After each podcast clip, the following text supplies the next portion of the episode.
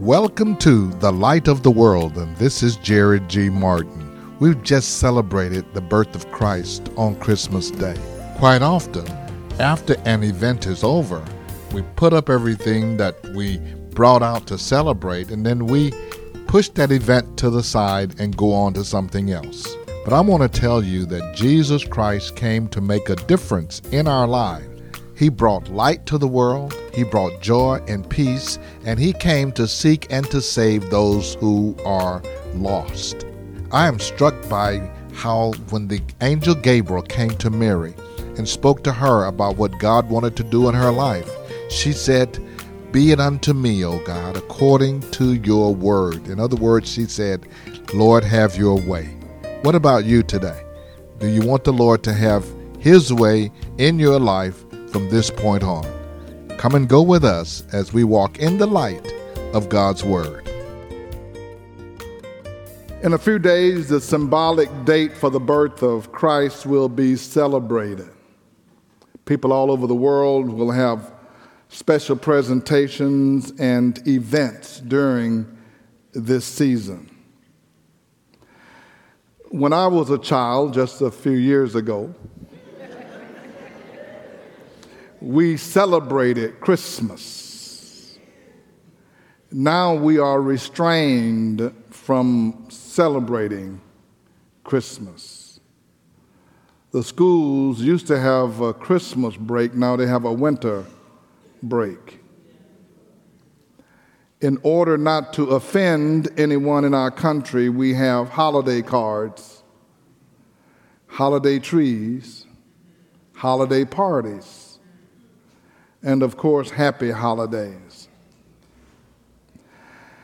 I was thinking about this, and if you follow the teachings of Jesus, he asks us to remember and commemorate his death, his burial, and his resurrection, but he never asks us to remember his birth. And while we are in this season, however, it's a good time to recognize that He did come and to recognize the purpose for His coming. He came for a purpose. We have become so focused on the fact that He came that sometimes we don't emphasize the purpose for His coming. What does his coming mean to us and for us? Let's look at what we're told in the scriptures. In the book of Luke, chapter 2, verse 11, we're told, Today in the town of David, a Savior has been born to you. He is Christ the Lord. He says, A Savior And someone may think, why do I need a Savior? We'll find out. And he says he's Christ, the Lord.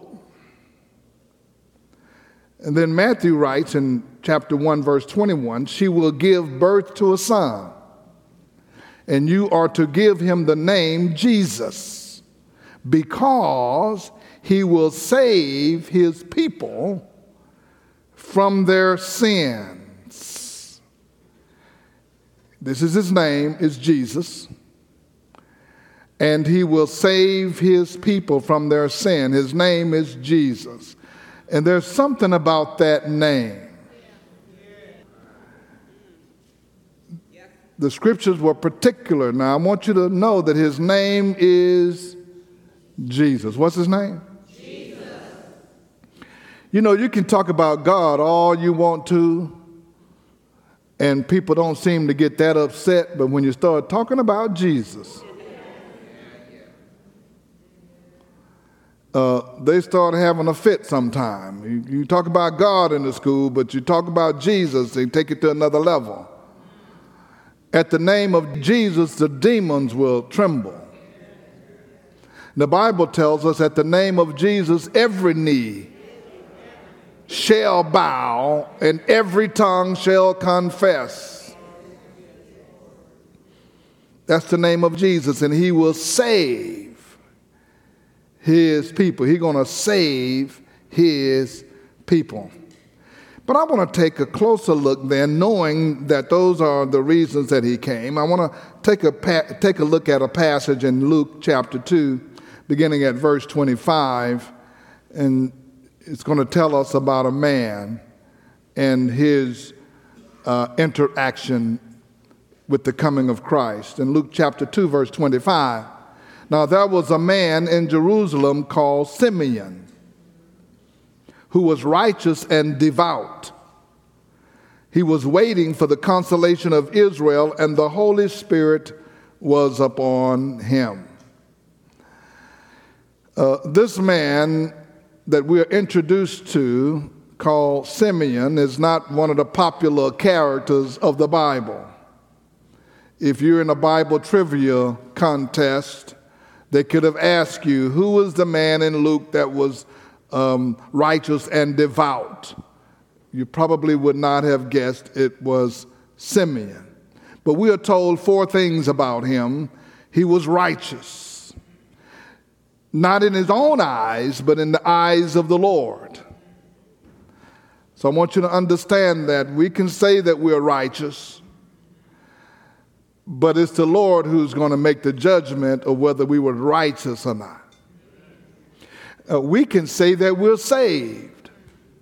It's one thing to say that we're saved, and it's another thing for the Lord to say that we're saved. Just thought I'd throw that in there. Because uh, the old saints used to say this everybody talking about heaven ain't going. So you can say you're saved. I, am reminded when uh, in the judgment the man comes up and Jesus says to him, Why are you calling me Lord, Lord, and you haven't done what I've asked you to do? And they said, We've cast out devils in your name. We've healed the sick in your name. We've done miracles in your name, Lord. And it's just like Jesus said, That's what you say. I'm not saying you did that. He said, uh, Get away from me. I don't even know you. But we're told about Simeon, he was righteous. And secondly, we're told he was devout. That word devout means he had a good grip on his relationship with the Lord. He had a good grip on his living. He had a good grip on his reverence for God, his fear of the Lord, and his love of the Lord. He was devout. And then, thirdly, he was waiting for the consolation of Israel. In other words, he was waiting for the comfort, the encouragement that comes from the fulfillment of the prophecy that he was looking forward to. He was looking forward to the coming Messiah, and he was waiting for that actually waiting, although it had been hundreds of years. There he was in his lifetime, he was waiting and looking for the coming of the Lord. And then the fourth thing we're told is that the Holy Spirit was upon him. Now, I don't know where you are in your walk with the Lord, but these are four things that if they're present in your life, you're going to find yourself walking closely to the Lord. If we are righteous, if we are devout in the sight of the Lord, and uh, how do we work into consolation? if you are looking for the return of Jesus Christ, such that in your lifetime you are ordering your life, waiting and expecting the Lord to come at any minute. Oh, it got quiet on that one. Let me go over on this side, forget about it. Uh, there was a time when the saints was looking for the Lord to come in their lifetime. There was a time. And that governed their behavior. My grandmother used to say, What if the Lord come back while you doing that? You can't go to that place and you sitting up in that dark cafe and that honky tonk. What if Jesus come and you see you see you sitting up in there? That govern their lives. They were, that was the consolation they were looking for. I'm waiting on the Lord to come. Come on, Lord, any day, any time. I'm ready to go. Are the saints saying that now? Not right now, Lord. Not right now. Give me some time. I got to get myself together. No, see, when, when the Lord comes, there's not going to be any time to get yourself together. The Lord, the Bible says, whatever you're doing when He comes, just keep on doing it. Because it's gonna be a it's gonna be stop motion. You ever seen any of these videos where they just stop the motion? Whatever you're doing. If you shoplifting and you just grab something, just keep it in, keep it right, hold it right there. That's what you got. Whatever you're looking at on that video, if you're looking at pornography, just keep it on that channel. Here was Simeon, he says, you know, although it's been a hundred years, I believe God. I believe what's in the Word of God. I believe that the Messiah is coming, and I'm in the temple, and I'm waiting, and I'm watching, and I'm wondering, and I'm expecting. When is the church going to start expecting the Lord to come back? Now, if you've been reading the scriptures, you ought to know that the end times is upon us for what the prophecies have said that could occur in the end.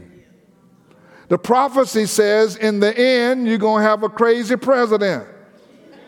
And the people are going to be living like they were in the days of Noah,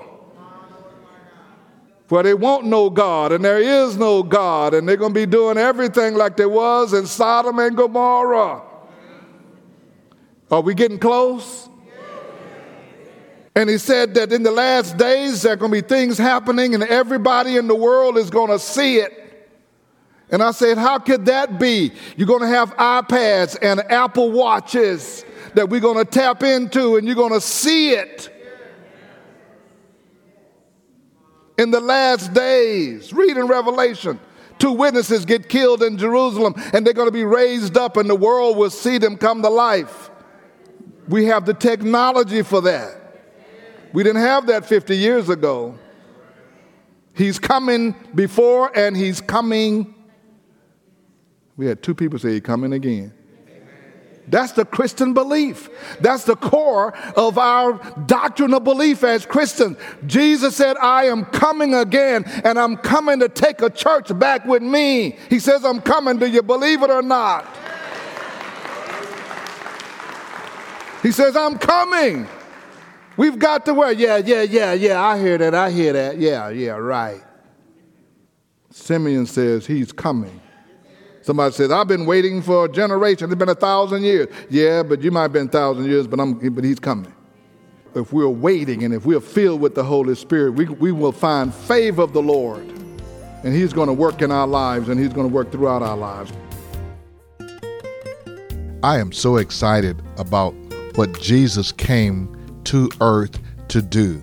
He came to seek and to save those who are lost. He came to give us an abundant life, and He came to give us not only an abundant life, but an eternal life. If you would like to hear today's message again in its entirety, you can do so by going to our podcast at The Light of the World Daily with Jerry G. Martin. You know, when Jesus comes into our life, into our heart, He empowers us to continue the work that he began. He wants to use every born again believer to get something done, and I'm excited about the new year coming. For several years, the Light of the World have joined with several other pastors to host a men's prayer on the first Friday of every new year. It is pastors from different churches and different denominations who have the same heart and the same mind to come together to get men to take the lead in praying for our homes and our family, our community, and our country, and our world. So I want you to join us. If you're a pastor, join us. We're going to be at the Greater Love Mission Church of God in Christ at 8410 Lay Road on Friday, January the 5th, beginning at 7 p.m. We will be there with Pastor Kevin Childs and several other pastors from our Impact Ministry Group, but we want you to be there as well. If you're a pastor or a minister, and we encourage you to bring your men together to pray together and join our voices with your voices as we speak in unity over our city, over our families, and over our community. It's going to be a great opportunity to start the new year out with men standing firm. It will be a new opportunity in a new year to have a new man doing new things for God. Now, for the light of the world, this is Jerry G. Martin saying, May the Lord our God richly bless you, and we'll be with you again next time.